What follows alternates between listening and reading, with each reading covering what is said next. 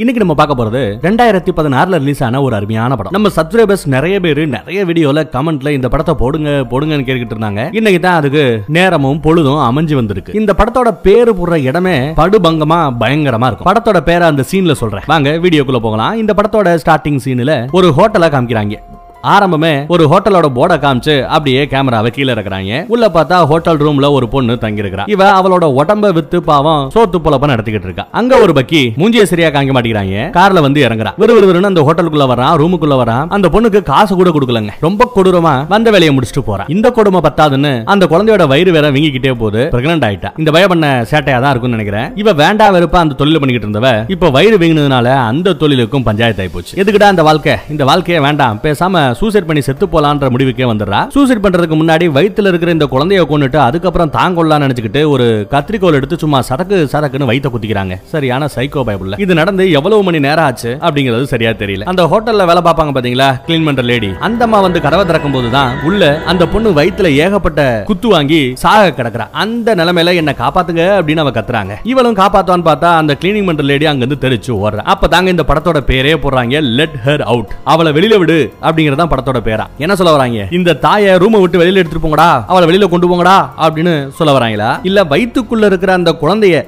Let her out அந்த குழந்தைய வெளியே எடுங்கடா அப்படின்னு அதை மீன் பண்ற மாதிரி படத்தோட பேர் வச்சாங்களா அப்படிங்கிறது கதையோட கிளைமேக்ஸை பார்க்கும்போது உங்களுக்கு புரியும். இப்ப அப்படியே பல வருடங்களுக்கு பிறகு அப்படிங்கிற மாதிரி காமிக்கிறாங்க. ஒரு பொண்ணு கொரியர் வேலை பார்த்துக்கிட்டு இருக்காங்க. அந்த வயித்துல இருந்து வெளியில வந்த பொண்ணு இவதா தான் இருக்கணும் அப்படிங்கிறது என்னோட கெஸிங் வெளியில வந்தாச்சு வளர்ந்தாச்சு பொழப்ப ஓட்டணும் இல்லையா? அதனால இவளும் கைவசம் ஒரு தொழில் வச்சிருக்கா. அம்மா பண்ண மாதிரி எல்லாம் இல்ல. இவ ரொம்பவே மரியாதைக்குரிய அந்த கொரியர் பண்ற தொழில பண்றா. அங்க ஒரு பக்கி நல்லவனா கெட்டவனா அப்படிங்கிறது கடவுளுக்கு தான் வெளிச்சம். அவன் அடிக்கடி கொரியர் போட்டு விடுவான். அடிக்கடி இவளும் டெலிவரி பண்ண வருவா. கொரியருக்குள்ள என்ன இருக்கோ ஏது இருக்கோ எம்டியா கூட அனுப்புறானா அப்படிங்கிறது தெரியாது. பட் வம்புக்குனே கொரியர் போடுறான். இவ தான் வந்து டெலிவரி பண்ணுவா அப்படின்றதுக்காக. இவளுக்கும் அந்த பயமேல மேல லைட்டா ஒரு கிரஷ் இருக்கிற மாதிரி தான் தெரியுது. பாப்போம் கதை எவ்வளவு தூரம் போகுதுன்னு பார்ப்போம். இருந்தாலும் இவ பேசுறத வச்சு பார்த்து இவ அவனுக்கு கம்பெனி கொடுக்கறதுக்கோ அவனை நம்புறதுக்கோ தயாரா இல்ல அப்படிங்கறதும் நல்லா புரியுது. அவன் அது இதுன்னு வளைஞ்சு குழஞ்செல்லாம் பேசிவிட்டு உனக்கு ஒரு பிரசன்டேஷனை காமிக்கிறேன்னு சொல்லிட்டு ஒரு அழகான ஓவியத்தை காமிக்கிறான். மூஞ்சியை பார்த்தா ஏதோ நம்ம ஹீரோயினோட இந்த பொண்ணோட மூஞ்சி மாதிரி தான் தெரியுது. ஆனா வரைஞ்சிருக்கிறத பார்த்தா ரொம்ப கொடூரமா வரைஞ்சு வச்சிருக்கான் இது என்ன மாதிரியே இல்லையே சரியா இல்லையேங்கிற மாதிரி அந்த பொண்ணு சொல்ல நீங்க கண்ணாடியை பாக்குறதுக்கும் நாங்க உங்களை பாக்குறதுக்கு வித்தியாசம் இருக்குல்ல. ஒவ்வொருத்தரோட பார்வையிலையும் கண்ணோட்டத்துல என்ன தோணுதோ அதைத்தானே வரைய முடியுங்கிற மாதிரி எல்லாம் ஒரு டயலாக போட்டு விட்டு பக்கத்திலேயே போய் அந்த பொண்ணோட கழுத்தை கவுறா கிஸ் பண்றானாமா? அவ இந்த ஆம்பளைங்களே இப்படித்தான் அப்படிங்கிற மாதிரி நினைச்சுக்கிட்டு அட போயானு தள்ளி விட்டு அங்க இருந்து போக பாக்குறா அவளுக்கு பெருசா இன்ட்ரெஸ்ட் இல்ல அப்படிங்கறத காமிக்கிறா. அதையும் இந்த பையன் புரிஞ்சுக்கிட்டு சரி என்னத்தான் ஏத்துக்கல? என் முத்தத்தையும் ஏத்துக்கல. இந்தா இந்த ஓவியத்தைவாது ஏத்துக்கோ அப்படின்னு அந்த ஓவியத்தை பரிசா கொடுக்க அவளும் அதை வாங்கிட்டு அங்க இருந்து கிளம்புறாங்க. வீட்டுக்கு போவா அப்படின்னு பார்த்தா படத்தோட ஸ்டார்டிங் சீன்ல பார்த்தோம் பாத்தீங்களா? அதே ஹோட்டலுக்கு இவளும் வந்திருக்கிறா. அதே ஹோட்டல்ல ஸ்விம்மிங் பூல் ஏரியால உட்கார்ந்து இருக்கிறா பக்கத்திலேயே நம்ம ஹீரோயினோட ஃப்ரெண்டு ஹாரி அவளும் இருக்காங்க. ஏதோ பழைய கதைகள் எல்லாம் பேசிட்டு இருக்குங்க. அதுக்கு பேசுகிறத வச்சு சில மேட்டர்ஸ் தெரிய வருது.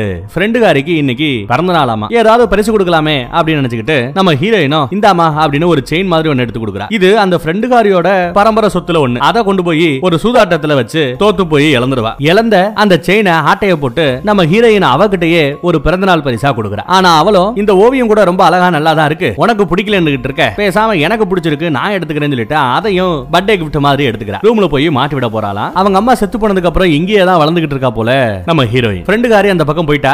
இவ அப்படியே சைக்கிளை நகட்டிக்கிட்டு இந்த பக்கத்துல வரும்போது பின்னாடி ஏதோ ஒரு நிழல். இவ போகும்போது அந்த பக்கத்துல கிராஸ் ஆன மாதிரி தெரியும். என்னடா கிராஸ் ஆகுது அப்படின்னு திரும்பி பார்த்ததுல கொஞ்சம் டைவர்ட் ஆகி கொஞ்சம் கவனம் சிதறி ரோட்ல வண்டி வந்ததா அவ கவனிக்கலங்க. பார்த்தா ஒரு கார் வந்து படு வேகமா வந்து சட்டுன்னு இடிச்சு தள்ளிடுது. பொத்துன்னு கீழே விழுந்தா நல்ல அடி. தலையில கண்டிப்பா அடிபட்டிருக்கும் நினைக்கிறேன். கொண்டு போய் ஹாஸ்பிட்டல்ல சேர்க்கறானுங்க. மேட்டர் கேள்விப்பட்டு அந்த ஃப்ரெண்டுகாரி தாங்க இங்க வந்து இவளை பாத்துக்கிறது மயக்கத்துல கிடக்கா இருந்தாலும் டாக்டரும் இந்த ஃப்ரெண்டும் என்ன பேசிக்கிறாங்க அப்படிங்கறத அவளால கேட்கத்தான் முடியுது. இவங்க பேசிக்கிறத வச்சு நமக்கு என்ன தெரிய வருதுன்னா இவளுக்கு கையில அடி கையில ஏதோ ஒரு கட்டுப்பட்டு வச்சிருக்காங்க. தலையில எதுவும் கட்டுக்கிட்டு இல்ல. அதனால தலையில ஒன்னும் பாதிப்பு இல்லைன்னு சொல்லிட முடியாது. தலையில நல்ல ஹெவியா அடி வாங்கியிருக்கு. அது எந்த மாதிரி பாதிப்பை கொடுக்கும் அப்படிங்கறத இப்ப சொல்ல முடியாது. போக போக தான் தெரிய வரும். ஏதாவது ஒரு மாற்றத்தை உணர்ந்தான்னா உணர்ந்தானா தலை சுத்தல் மயக்கம் அது இதுன்னு ஏதாவது இருந்ததுன்னா ஏதாவது ஒரு பிரச்சனை இருந்ததுன்னா தாராளமா அந்த ஹாஸ்பிட்டலுக்கு கூட்டுவாங்க அப்படிங்கிற மாதிரி அந்த டாக்டர் அம்மா சொல்லி அனுப்ப. கொஞ்ச நாள்ல அவளுக்கும் எல்லாம் சரியாயிட டிஸ்சார்ஜ் ஆகி வீட்டுக்கே வந்தாச்சு. இல்ல அந்த ஹோட்டல்ல இருக்கிற ரூமுக்கு வந்தாச்சு. அங்கதான் அவ சின்ன வயசுல இருந்தே வளர்ந்துகிட்டு இருக்கா. இவளை வரவேற்கிறதுக்காக ஃப்ரெண்ட்ஸ் எல்லாம் சேர்ந்து ஒரு பார்ட்டி மாதிரி கொண்டாடுறாங்க. ஆனா பார்ட்டியில கலந்துக்காம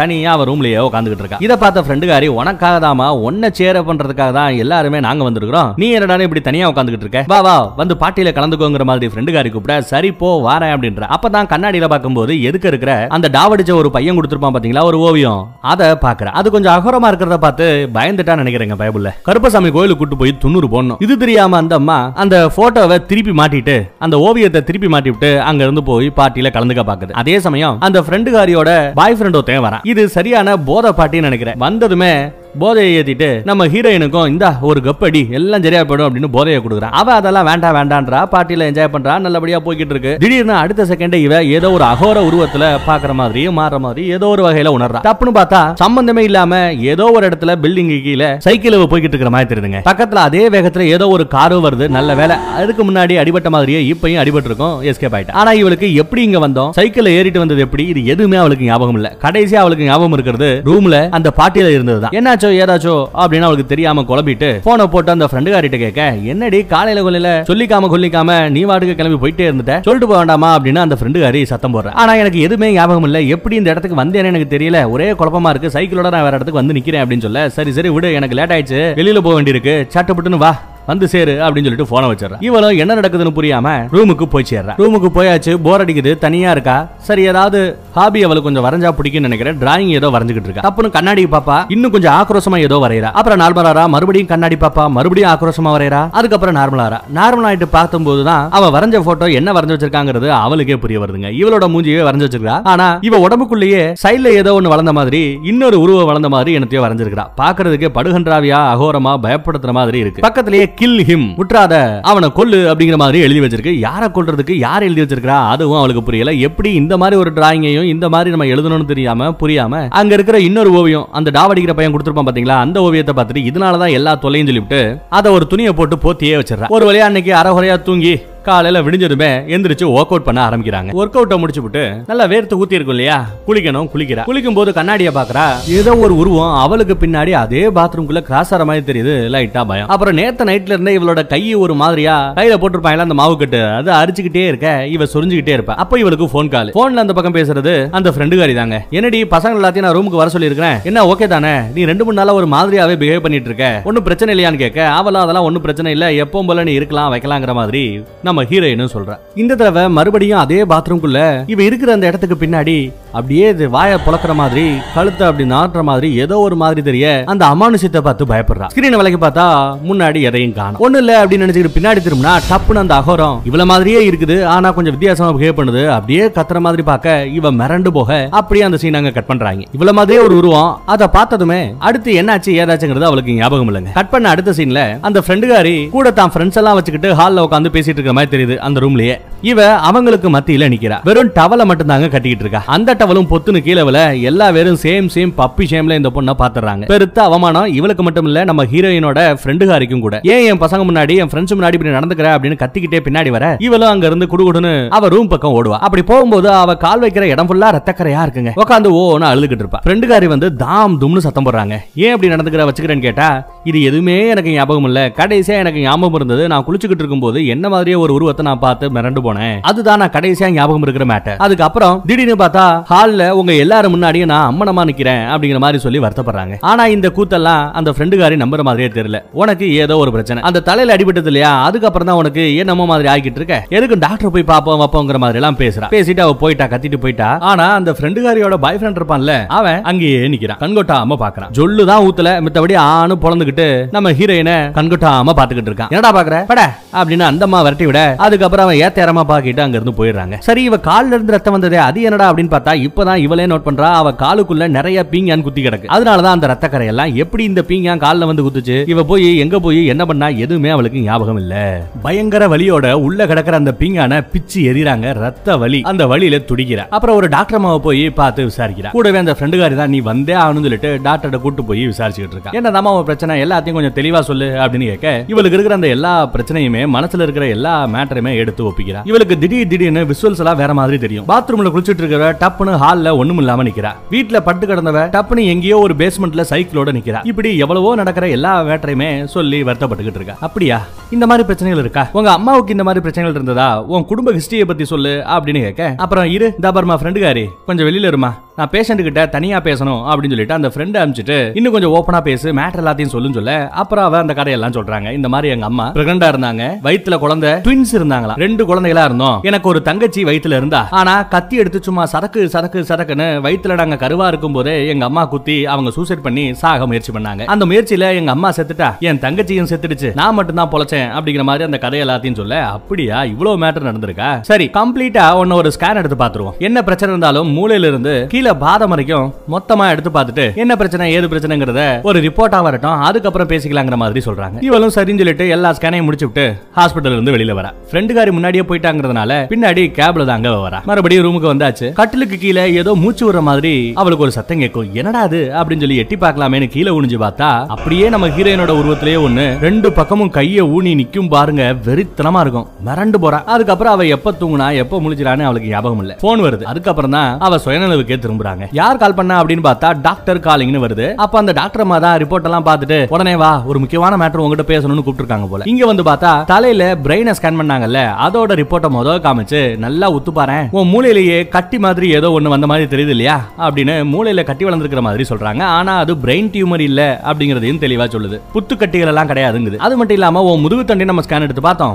அந்த முதுகு தண்டுல ஸ்கேன் பண்ணி பார்க்கும்போது உன்னோட முதுகு தண்டு ஸ்ட்ரைட்டா வலிமையா கரெக்டா இருக்கு. ஆனா உன் முதுகு தண்டை ஒட்டினாப்லயே இன்னொரு வருஷம் முதுகு தண்டு இருக்கிறதையும் உன்னால பார்க்க முடியும். ஆனா அது சின்ன சின்னதா இருக்கு. இது உன்னோட ட்வின்ஸோட முதுகெலும்பு. உன்னோட தங்கச்சி ஒருவேளை பிறந்திருந்தா இந்த முதுகெலும்போட தான் தனியா பிறந்திருப்பா. ஆனா நடந்த அசம்பாவிதத்துல உன் தங்கச்சி உன் உடம்புக்குள்ளேயே அறவரையா பின்னி பணஞ்சு கிடக்கா. அதனாலதான் இந்த மாதிரி எல்லாம் பிரச்சனை உனக்கு வந்துட்டு இருக்கிற மாதிரி தெரியுது. ஆனா இதை சரி பண்ண முடியும். ஒரு ஆபரேஷன் தான். பண்ணா எல்லாம் சரியா போயிடும். முதுகுல இருந்து மூளை வரைக்கும் இருக்கிற அந்த எக்ஸ்ட்ரா கட்டிகளை நாங்க வெட்டி எடுக்கணும். நல்லா யோசிச்சு சொல்லுமா அப்படின்னு சொல்லிட்டு டாக்டர் அம்மா போயிடுதுங்க. இவளுக்கு என்னடா சொல்றாங்க? மூளை வரைக்கும் ஆபரேஷனா அப்படின்னு சொல்லிட்டு ஒரு பயம். ஆபரேஷன்லாம் வேண்டாங்கிற மாதிரி ஒரு நினைப்பு. அப்ப பக்கத்துல பார்த்தா அந்த டாக்டர்ஸ் எல்லாம் இதய துடிப்பு செக் பண்ணுவாங்க பாத்தீங்களா? அது கிடக்கு. சரி அதை எடுத்து காதுல மாட்டி அவளோட மூளை பக்கத்துல அதை வச்சு மூளையில இருந்து ஏதாவது சத்தம் கேட்குமா அப்படின்னு செக் பண்ணி பாக்குறா. உள்ள யாராவது இருக்கீங்களா? அப்படின்னு நக்கல் பண்ண. திடீர்னு உள்ள இருந்து ஒரு சத்தம். என்ன வெளியில விடு அப்படின்னு. அவ்வளவுதாங்க மெர்சல் ஆயிரா பக்கி. உடனே டாக்டரை கூப்பிட்டு எத்தனை ஆபரேஷன் ஆனாலும் பண்ணிக்கோங்க நான் தயார். தயவு செய்து என் மூலையில இருந்து முதுகெலும்பு வரைக்கும் இருக்கிற அந்த எக்ஸ்ட்ரா ஐட்டங்களை வெட்டி எடுத்துருங்க அப்படின்னு கேட்கிறேன் ஆபரேஷனுக்கு டேட்டை ஃபிக்ஸ் பண்ணிட்டு நாங்க கூப்பிடுறோம்னு டாக்டர் அம்மா சொல்லி அனுப்ப இவளும் வீட்டுக்கு வராங்க. எங்க அந்த ரூம் பக்கம் வர. அப்படி வர்ற வழியில எல்லாம் அமானுஷ்யமான நிறைய விஷயங்களை அவ ஃபீல் பண்றாங்க. கதைக்கு சம்பந்தமே இல்லாத நிறைய சீன்ஸ் எல்லாம் சரு சரு சரு சருன்னு ஒரு கனவு மாதிரி அவளுக்கு வந்து வந்து போகும். இதெல்லாம் ஒரு பிரச்சனையா டாக்டர் கிட்ட ஆல்ரெடி சொல்லியிருந்தா இல்லையா? அதுக்கப்புறம் மொட்டை மாடியில போய் உட்காந்துக்கிட்டு ஹீரோயினும் ஃப்ரெண்டும் வல வல கொல கொலன்னு நிறைய பேசுங்க. அதுல ஒரு கட்டத்துல உனக்கு என்ன பிரச்சனை வந்தாலும் நான் உன் பக்கத்துல இருப்பேன் உனக்கு துணையா இருப்பேன் அப்படின்னு சொல்லி இவளோட கழுத்துல கடந்த அந்த பரம்பரை செயின் எடுத்து நம்ம ஹீரோயினுக்காக அவ கொடுத்துறா ஃப்ரெண்டுகாரி கொடுத்துறா அதுக்கப்புறம் வா ஒரு செல்ஃபி ஃபோட்டோ எடுத்துக்கலாம்னு சொல்லிட்டு அழகா ஒரு செல்ஃபி ஃபோட்டோ எடுக்கிறாங்க. ஃபோட்டோ எடுத்தாங்க பட் ஃபோட்டோவை அவ பார்க்கல ஃப்ரெண்டுக்காரி பார்க்கல. அப்புறம் அவ அந்த பக்கம் போயிடுறா ஹீரோயின் அவளோட ரூமுக்கு வரா. ரூமுக்கு வந்து பார்த்தா மறுபடியும் பொத்தி வச்சிருந்த இவளோட அந்த கோரமான ஓவியம் இப்ப நட்டுக்கிட்டு நிக்குது. யாரா இப்படி வெளியில எடுத்து வைக்கிறது? அந்த ஃப்ரெண்டு தான் நம்மள வெறுப்பேற்றதெல்லாம் பண்றாளோ அப்படின்னு நினைக்கிறா இவ. பார்த்தா பாத்ரூம்ல குளிக்கிற சத்தம் கேட்கும். அவ தான் குளிக்கிறா போய் என்னன்னு நாக்கப்படுங்கிற மாதிரி நாலு வார்த்தை கேட்டலான்னு விறுவிறுன்னு போய் அந்த ஸ்கிரீனை விளக்கிட்டு பார்த்தா உள்ள ஒரு பக்கியும் இல்ல. என்னடா யாருமே இல்லையே? என்னடா நடக்குது? அப்படின்னு தெரியாம அவ குழம்புறாங்க. சரி. இந்த பஞ்சாயத்து எல்லாத்துக்கும் யார் காரணம்? இந்த ஓவிய பஞ்சாயத்துக்கெல்லாம் யார் காரணம்? அந்த டாவடிக்கிற பாட்டி வரைஞ்சு கொடுத்தது தானே அவனையே ஒரு எட்டு போய் பார்த்து என்ன ஏதுன்னு கேட்டு வந்துடலான்னு விறுவிறுன்னு கிளம்புறாங்க. இவ கொரியர் வேலை பார்த்துக்கிட்டு இருக்கும்போது டாவடிச்ச அந்த ஆளோட அபார்ட்மெண்ட்டுக்கு போய் பாக்குறா எவ்வளவு தடவை கத்தி பார்த்தாலும் அவன் இங்க இல்ல. சரி ஆள் இல்லையேன்னு இவ உள்ள போய் பாக்குறா உள்ள போய் பார்த்தா அவன் எங்கேயுமே இல்லைங்க ஆளை காணும். ஆனா அங்க ஒரு லேப்டாப் இருக்கு. லேப்டாப்பை ப்ளே பண்ணி பார்த்தா அதுல நம்ம ஹீரோயின் இருக்கிறா. அதுவும் டவலோட. அந்த டாவடிக்கிற பார்ட்டியோட ஒண்ணு மண்ணா சந்தோஷமா இருந்திருக்கா. ஆனா இது எதுவுமே இவளுக்கு ஞாபகம் இல்லைங்க. நாம தானா இப்படி அப்படிங்கிற ரேஞ்சுக்கு இவளுக்கு பயங்கர குழப்பம். அதே சமயம் அங்க ஒரு கண்ணாடி கீழே விழுந்து உடஞ்சு போய் கிடக்கும். பக்கத்துல ரத்த துளிகள் இருக்கும். அதை வச்சு பார்த்தா திடீர்னு ஒரு நாள் இவரோட கால்ல ஒரு பீங்கா குத்தி இருந்து அவ எடுத்தா பாத்தீங்களா வழியோட அந்த பீங்கா இவளுக்கு எங்க குத்தி இருக்கு? அப்படிங்கிறது அவளுக்கு நல்லா தெரிஞ்சு போச்சு. அதுக்கப்புறம் என்னடா அப்படின்னு பார்த்தா இவங்க கொஞ்சம் ஓவரா ஆட்டம் போட்டிருக்காங்க. அந்த பயல கட்டி போட்டு ஏதோ சேட்டை நடந்திருக்கு. ஆனா அது நாம நினைக்கிற மாதிரி சேட்டை இல்ல. சும்மா கட்டி போட்டு கொடூரமா நம்ம ஹீரோயினோட தங்கச்சியாரி ஹீரோயினோட உடம்ப ஆக்குபை பண்ணி சும்மா வச்சு செஞ்சிருக்கு அந்த ஆளை. லாவடிக்கிற பாட்டியை ரொம்ப கொடூரமா கொண்டு இருப்பான்னு நினைக்கிறேன். பட் அது எதையுமே எதையுமே விஷுவல காமிக்கல. நம்ம ஹீரோயினோட எக்ஸ்பிரஷனை வச்சு எவ்வளவு கொடூரமா கொண்டு இருக்கா அப்படிங்கறத நம்மளால உணர முடியுதுங்க. அந்த லேப்டாப் அப்படியே அங்கிருந்து அலாக்கா தூக்கிட்டு அதுதானே ஆதாரம்? அதை அலாக்கா கொண்டு வந்து யாருமே இல்லாத ஒரு ரோட்ல வச்சு சும்மா அடி அடின்னு அடிச்சு அந்த லேப்டாப்பையே உடச்சு தள்ளிடுறா. அதுக்கப்புறம் தான் அவளுக்கு நிம்மதியா இருக்குங்க. அதே சமயம் வாய்க்குள்ள என்னமோ சிக்கிக்கிட்டு இருக்கும். என்னடா சிக்கிக்கிட்டு இருக்கு அப்படின்னு வாய்க்குள்ள இருந்து பார்த்தா வாயில இருந்து முடி மாதிரி ஒண்ணு வெளியில வருதுங்க. அடி பாவி இவ உண்மையிலேயே அந்த டாவடிக்கிற பாட்டிய கொல்ல மட்டும் தான் செஞ்சாளா? இல்ல கொன்னுட்டு தின்னாலா அப்படின்னு கூட நமக்கு ஒரு டவுட் வருது. வீட்டுக்கு வந்துட்டு மறுபடியும் நம்மளையும் அறியாம நம்ம உடம்ப வச்சு அந்த தங்கச்சிக்காரி எதுவும் கொலைகளை பண்ணிட கூடாதுங்கிறதுக்காக அவளே அவளை கட்டி போட்டு கட்டில படுத்து கிடப்பா. இன்னும் ஒரு மூணு நாள் தான். ஆபரேஷன் அப்புறம் பண்ணிடுவாங்க. உன்னை வெட்டி எடுத்துருவாங்க. அதுக்கப்புறம் இருக்கடி உனக்கு அப்படிங்கிற மாதிரி எல்லாம் இவளே அவகிட்ட அவன் மூளை கிட்ட பேசிக்கிட்டே அப்படியே படுத்துறா அப்புறம் பார்த்தா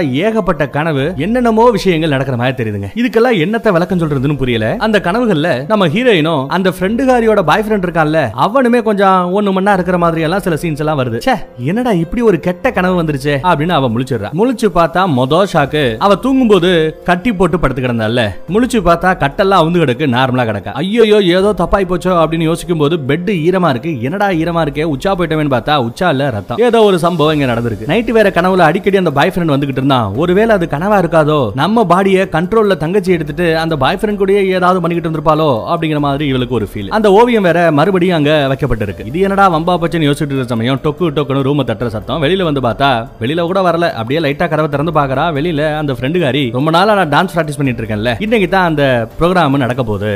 என் டான்ஸ் பர்ஃபார்மன்ஸ் பாக்குறதுக்கு நீ வர வேண்டாமா? அப்படிங்கிற மாதிரி நான் கூப்பிட போதாயி வரேன் அப்படின்னு சொல்லி சமாளிக்கிறான் அதுக்கப்புறம் விறுவிறுன்னு ஒரு சவப்பு கலர் ட்ரெஸ் போட்டுட்டு கிளம்புற பாக்க அங்க அந்த ஃப்ரெண்டுகாரியோட பாய் ஃப்ரெண்டு அவனோட ரூம் சாமியும் கத்தியும் கிடக்குங்க. என்ன நடந்துச்சு அப்படிங்கறத அவளும் இப்போ ஹண்ட்ரட் பர்சன்ட் கன்ஃபார்ம் பண்ணிக்கிறா. விறுவிறுன்னு அதெல்லாம் எடுத்துக்கிட்டு அங்க இருந்து கிளம்புறா. அப்படி போற வழியில அவ கையில இருக்கிற அந்த கட்டு ஏதோ ஒரு மாதிரி பண்ணிக்கிட்டே இருக்குங்க. ரொம்ப அரிப்பா ஏதோ தப்பா இருக்கே அப்படிங்கிற மாதிரி அவ உணர்றா. அடிக்கடி அந்த பாய் ஃப்ரெண்டோட மூஞ்சியும் வந்து வந்து போக ஒரு இடத்துல போய் யாருக்கும் தெரியாம கையில இருந்து அந்த கட்டெல்லாம் போட்டு அடி அடின்னு அடிச்சு கட்டை பிரிச்சு உள்ள ஒரு தையல் இருக்கும். அந்த தையலையும் எடுத்துட்டு பார்த்தா உள்ள ஒரு விரல் கிடக்குங்க. எப்படி இருக்கும் அவளுக்கு? மெர்சல் ஆயிரா ஏற்கனவே வாய் வழியா முடி வந்துச்சு. இப்போ கையில முத தையல் போட்டு அந்த தையல் மேல கட்டு போட்டிருக்காங்க.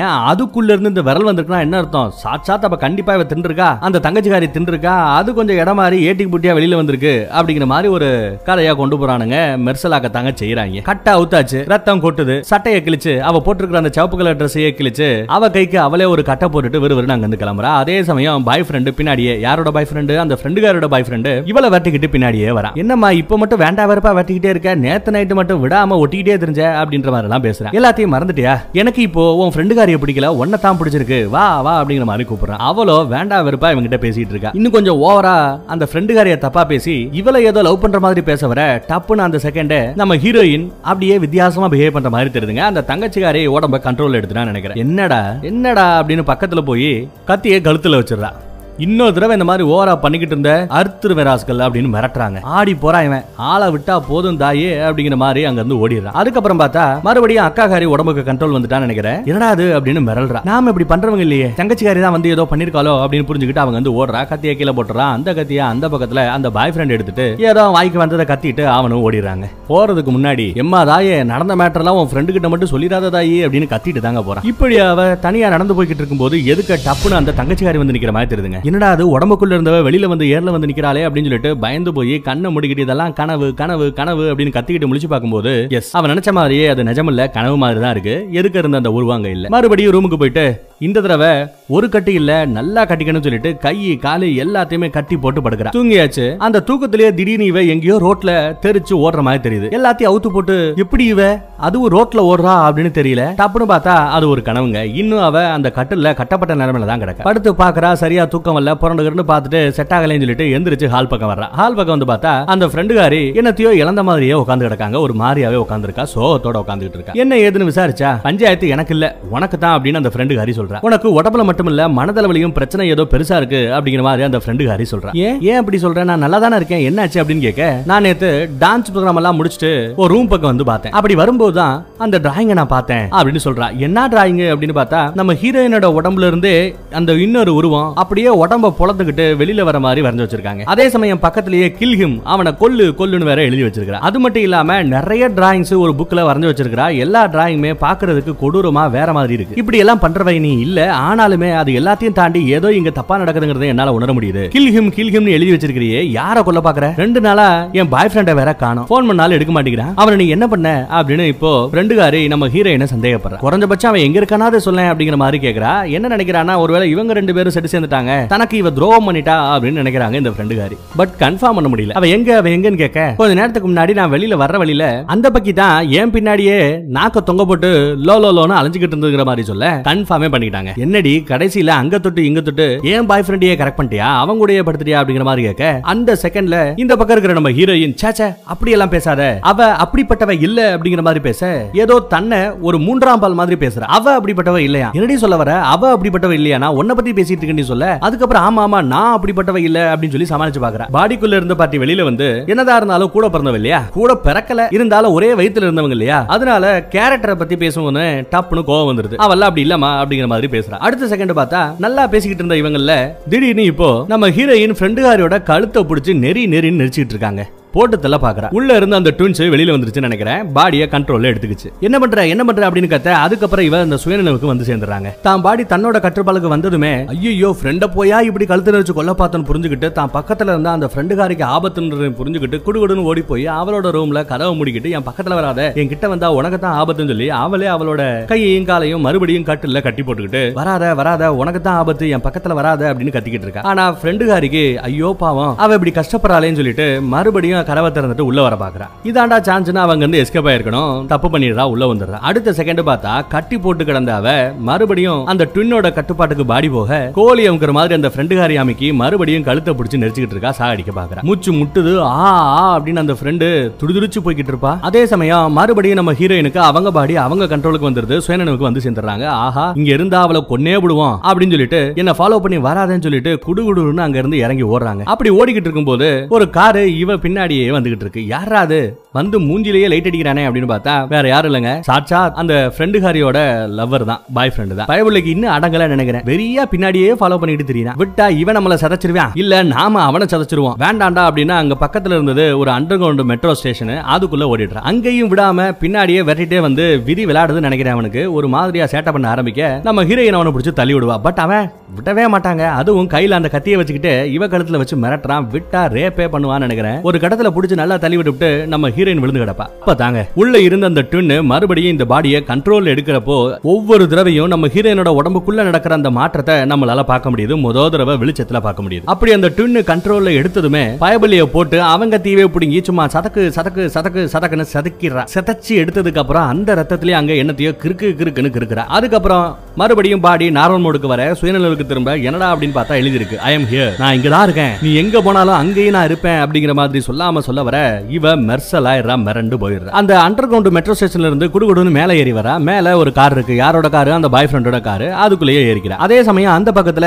அந்த ஃப்ரெண்டுகாரி நம்ம ஹீரோயின் இப்படி பண்ணிட்டாலே அப்படிங்கிற சோகம். அதே சமயம் அந்த பழைய போட்டோக்கள் எல்லாம் ஏதோ சோகத்தோட பாத்துக்கிட்டு இருக்கும்போது தான் அவ அந்த மாற்றத்தை உணர்றாங்க. சின்ன வயசுல இருந்து எடுத்த அந்த பழைய போட்டோக்கள்ல இருக்கிற அந்த முகமும் கடைசியா ஒரு செல்ஃபி எடுத்துக்கிட்டாங்கல்ல மொட்டை மாடியில. அப்ப எடுத்த போட்டோவையும் பார்க்கும்போது கம்ப்ளீட்டா வேற ஆள் மாதிரி வேற எக்ஸ்பிரஷனோட நம்ம ஹீரோயினை பார்த்து மெர்சல் ஆயிரா இவ இப்பதான் இவளுக்கு என்ன நடக்குதுங்கிறது புரியுதுங்க. ஒவ்வொரு தடவையும் தப்பு நடக்கும் போதெல்லாம் நம்ம ஹீரோயின் தப்பு பண்ணல. அந்த ஹீரோயினோட உடம்புக்குள்ள இருக்கிற ட்வின் தான் பாடியை கண்ட்ரோல் எடுத்துக்கிட்டு இந்த சேட்டையெல்லாம் பண்ணிருக்கு அப்படிங்கிற அந்த உண்மை இப்போ அவளுக்கு இப்பதாங்க புரிய வருது. இத எப்படியாவது நம்ம ஹீரோயின் சொல்லணுமே அப்படின்னு அவ நினைக்கிறா. பட் எப்படி சொல்ல முடியும்? முடியல. அதே சமயம் அந்த பக்கத்துல காருக்குள்ள கடந்த ஒரு போனு அந்த பாய் ஃப்ரெண்டோட போனு நினைக்கிறேன். அதை எடுத்து நம்ம ஹீரோயின் ஃப்ரெண்டுகாரிக்கு போன போட ஃப்ரெண்டுகாரியும் பாய் ஃப்ரெண்ட் தான் போறான்னு நினைச்சுக்கிட்டு போன் அட்டன் பண்ணா பாய் ஃப்ரெண்டு பேசல. ஹீரோயின் தான் பேசுறா. நல்ல வேலை உன்னை எப்படி தான் பிடிக்க போறோமோ எப்படி தான் உன்கிட்ட பேச போறோமோ நினைச்ச நீயே கால் பண்ணிட்ட உனக்கு என்ன பிரச்சனை அப்படிங்கிறது எனக்கு ரொம்ப நல்லா தெரிஞ்சு போச்சு. உடனே என் ரூமுக்கு வா. உங்ககிட்ட ஒரு முக்கியமான மேட்டர் பேசணும். அப்படி இப்படின்னு அந்த ஃப்ரெண்டுகாரி கூப்பிட இல்ல இல்ல இல்ல. இது எல்லாமே எல்ல மீறி போயிடுச்சு. என் ட்வின் என் உடம்பரப்பு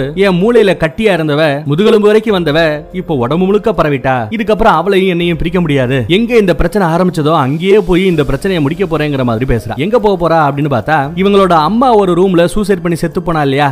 வயிற்றுல குத்திக்கிட்டு. அந்த ரூமுக்கு போறாங்க. அங்க இருந்த ஒரு சரக்கு பாட்டில் எடுத்து கப்பு கப்பு கப்பு கப்புன்னு சரக்கு அடிக்கிறா. அந்த பக்கம் அந்த ஃப்ரெண்டுகாரியோ ஆரம்பிச்ச இடத்துலயே முடிக்க போறாளா? எங்க சொல்ல வரா? ஓ அந்த அம்மாகாரியோட ரூமுக்கு தானா? அப்படின்னு சொல்லிட்டு அவளும் அந்த ரூமை நோக்கி வந்துகிட்டு இருக்கா. இங்க அதுக்குள்ள ரூமுக்குள்ள ஏற்கனவே சரக்கடிச்சு தூங்கி பார்த்தா தூக்கம் வர மாட்டேங்குது. அங்க நிறைய தூக்க மாத்திரையில மாதிரி கிடக்கும். அதையும் எடுத்து கப்பு கப்பு கப்புன்னு சாப்பிட்டுட்டு மொத்தமா போய் சேர்ந்தலாம் நினைச்சாலா இல்ல தூங்கணும்னு முயற்சி பண்ணாலும் தெரியலங்க. பட் பாடி ரொம்ப வீக் ஆயிடுது. அப்பையும் தூங்க விடாம உள்ள இருக்கிற அந்த ட்வின்னு விடாம விரட்டிக்கிட்டு இருக்கா. நீ என்ன பண்ணாலும் என்ன விரட்ட முடியாது. நான் எப்பவுமே இங்க தான் இருப்பேன் அப்படிங்கிற மாதிரி பேசிக்கிட்டு இருக்கா? அப்போ எதுக்கு இருக்கிற அந்த கண்ணாடி உடஞ்சு உடஞ்சதுக்கு அப்புறமும் கண்ணாடியில பிம்பத்தை பாக்குற மாதிரியே பாக்குறா பார்த்தா எதுக்க அந்த ட்வின்னோட உருவம் இருக்கிற மாதிரி இவ ஃபீல் பண்ணிட்டு பேசிட்டு இருக்கா? சம்பவம் நடந்த அன்னைக்கு அந்த அம்மாகாரி வயித்த குத்தி கிழிச்சிட்டு இருப்பா பாத்தீங்களா? அந்த டைம்ல ஏன் உசுர கொடுத்து ஒன்ன நான் காப்பாத்துறேன். அதுக்கு நீ பண்ற பரிகாரம் இதுதானா? என்னையே போடுறதுக்காக என்னென்னமோ பண்ணிக்கிட்டு இருக்க? இவ்வளவு நாளா உன் உடம்புல ஒட்டிக்கிட்டே தானா இருந்தேன். போனா போட்டுமே சொல்லிட்டு தான் இவ்வளவு நாளா நான் பொறுமையா இருந்தேன். இனி என்னால பொறுமையா இருக்க முடியாது. இத்தனை நாளா நீ வாழ்ந்தேல அதெல்லாம் போதும். இனி இது என்னோட டர்ன் இனி நீ சும்மா கடை நான் பாடிய கண்ட்ரோல் எடுத்துக்க போறேன் அப்படின்னு சொல்ல என்ன நடக்க போதோ ஏது நடக்க போதோ அப்படின்னு அந்த பக்கத்துல பயந்துகிட்டே அந்த ஃப்ரெண்டுகாரியும் படுவேகமா இங்க வந்து சேர்றா. இங்க வந்து பார்க்க நம்ம ஹீரோயின் ஒரு ஓரமா உட்காந்துட்டு அழுதுகிட்டு இருக்க.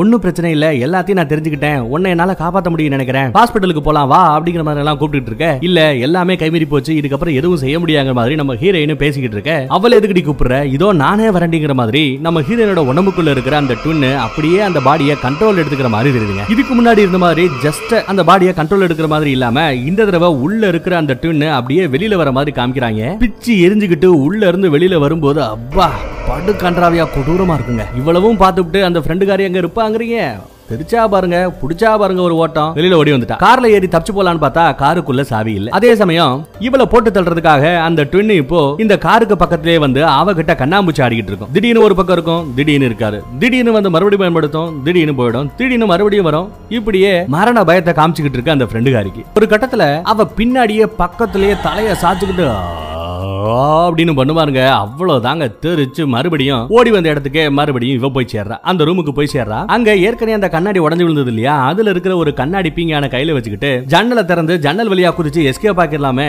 அப்படின்னு முயற்சி பண்ணும்போது டப்புன்னு காலை பிடிச்சிடுறாங்க இந்த டுன்னு காலை பிடிச்சி இழுத்து போட்டு மறுபடியும் அந்த ஃப்ரெண்டுகாரிய கொல்ல பார்க்க எப்பவும் போல கழுத்தை பிடிச்சி நெரிக்க ஆரம்பிக்க வேற வழி இல்லாம தான் கையில இருந்த அந்த பீங்கான் எடுத்து வேண்டா வெறுப்பா தன்னோட ஃப்ரெண்டையே நம்ம ஹீரோயினையே வேற வழி இல்லாம சும்மா சதக்கு சதக்கு சதக்குன்னு குத்தி கிழிச்சிடுறாங்க. ரத்தம் சொட்டு சொட்டுன்னு சொட்ட கடைசியில அந்த உடம்புல இருந்த ரெண்டு பேருமே இப்போ இந்த ஃப்ரெண்டுகாரியோட கையால செத்தே போறாங்க. ரத்த வெள்ளத்துல இருந்து ஃப்ரெண்டுகாரியும் தப்பிச்சவன் பொழைச்சோம்னு அங்க இருந்து வெளியில வருவா. அங்க அந்த ரத்த கலரிக்கு மத்தியில இந்த ஃப்ரெண்டுகாரி தன்னோட ஃப்ரெண்டுக்காக நம்ம ஹீரோயினுக்காக அந்த செயினை பரிசா கொடுத்துருப்பா இல்லையா? அதை எடுத்து இப்ப இவ போட்டுக்கிட்டு உசுருன்னு வந்ததுக்கு அப்புறம் ஃப்ரெண்டாவது மசுராவதுன்னு சொல்லிட்டு போட்டு தள்ளிக்கிட்டு போயிட்டே இருக்கா இந்த ஃப்ரெண்ட் தேங்க்யூ